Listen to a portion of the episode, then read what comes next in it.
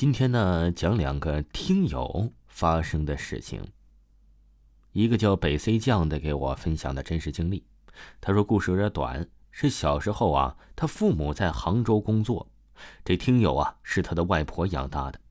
外婆的家呀是一栋五层楼，有几层是拿来租的，每个月呀收点租金。房子后面是个山，山上有一些坟。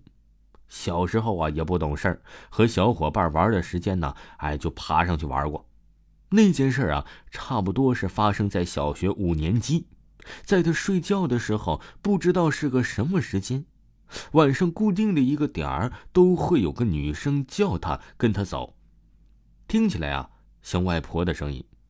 这听友小名叫琪琪，那个声音呢就一直在说：“琪琪过来，琪琪过来。”房间呢有两个床，一个是这听友的，一个是这听友的外婆的。他和外婆分开睡，但是啊，他们是睡在一个房间。这个女人的声音呢，连续叫了他一个多星期呢。然后啊，就一直嫌烦没应，连续叫了快一个星期呀。哎，于是这听友就回应了他一句：“干嘛？”声音太大，把他的外婆都给吵醒了。于是啊，他外婆就问：“呃，怎么了？”他说：“呀，你一直叫我干嘛呀？”外婆就说：“呀，我没有叫你啊，因为小时候他的妈妈经常给他说灵异的事情。之后我细想了一下，身上就冒出了一阵鸡皮疙瘩，冒出了一身冷汗。早上啊，他外公就知道了这个事儿，就跟他旁边懂一些的阿姨说：“阿姨说呀，可能是山上的东西掉下来了，想把他给招去。”他的妈妈说呀，这个听友小的时候三四岁的时候，经常对着一个没人的地方叫姐姐，非得让那个姐姐陪他玩。有一次，他的妈妈在开门，对着楼道喊姐姐，他的妈妈一转头啊，连个人影都没有。最后啊，这种事情发生了好多次。他的妈妈和他的姨父说，姨父啊就去他家小区的楼下花坛里骂，骂得很凶，就再也没有发生过了。自从发生了这些事之后啊，这个听友的小时候，包括到现在，鬼节都是闭门不出，对这种事情啊，一直都非常的忌讳。还有一位听友是他大概六年级的时候，他说呀，学校附近小区里有两个秋千，因为贪玩，每到星期五晚上就拉着他姐妹一起玩。那个小区里啊，住的人不多。难得见到的只有一些老人，只要到了晚上就很黑，哎，没什么路灯。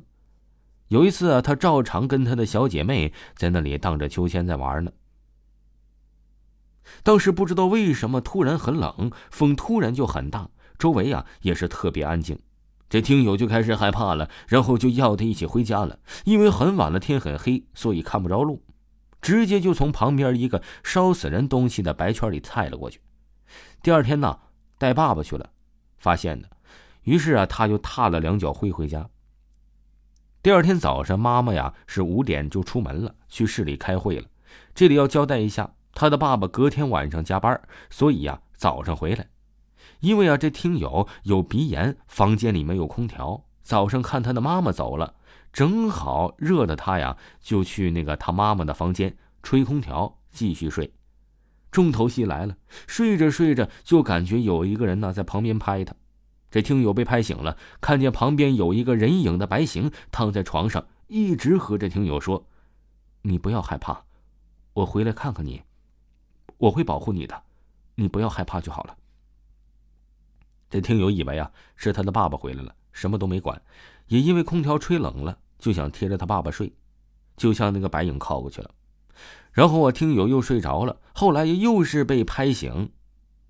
之后那个白影就说了：“你没事了，我要走了，你不要害怕，你不要害怕，你不要害怕呀。”这听友本来迷迷糊糊的，但是那个东西走了的一瞬间，本来靠着的，他整个人就突然倒了下去。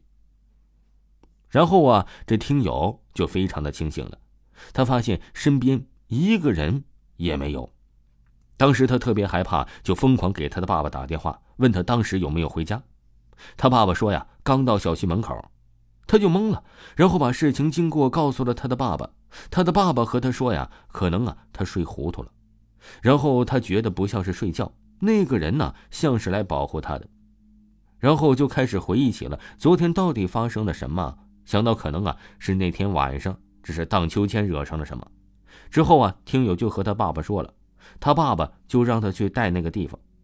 他爸去了就觉得阴气太重了，也看见了白圈河里面的灰，和他那天呢在家里鞋子上沾的那些灰啊差不多。他的爸爸让他快点回家，以后啊再也不要上这玩了。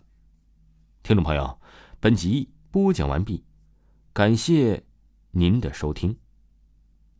在本期节目的最后啊，给大家推荐一个卖莆田潮鞋潮服的，他是黑猫潮牌工作室。在莆田本地经营各类衣服鞋子多年，有喜欢名牌鞋子衣服的，又不想花太多钱的朋友，可以了解一下，质量绝对可以经起你的考验，在莆田绝对是数一数二的卖家。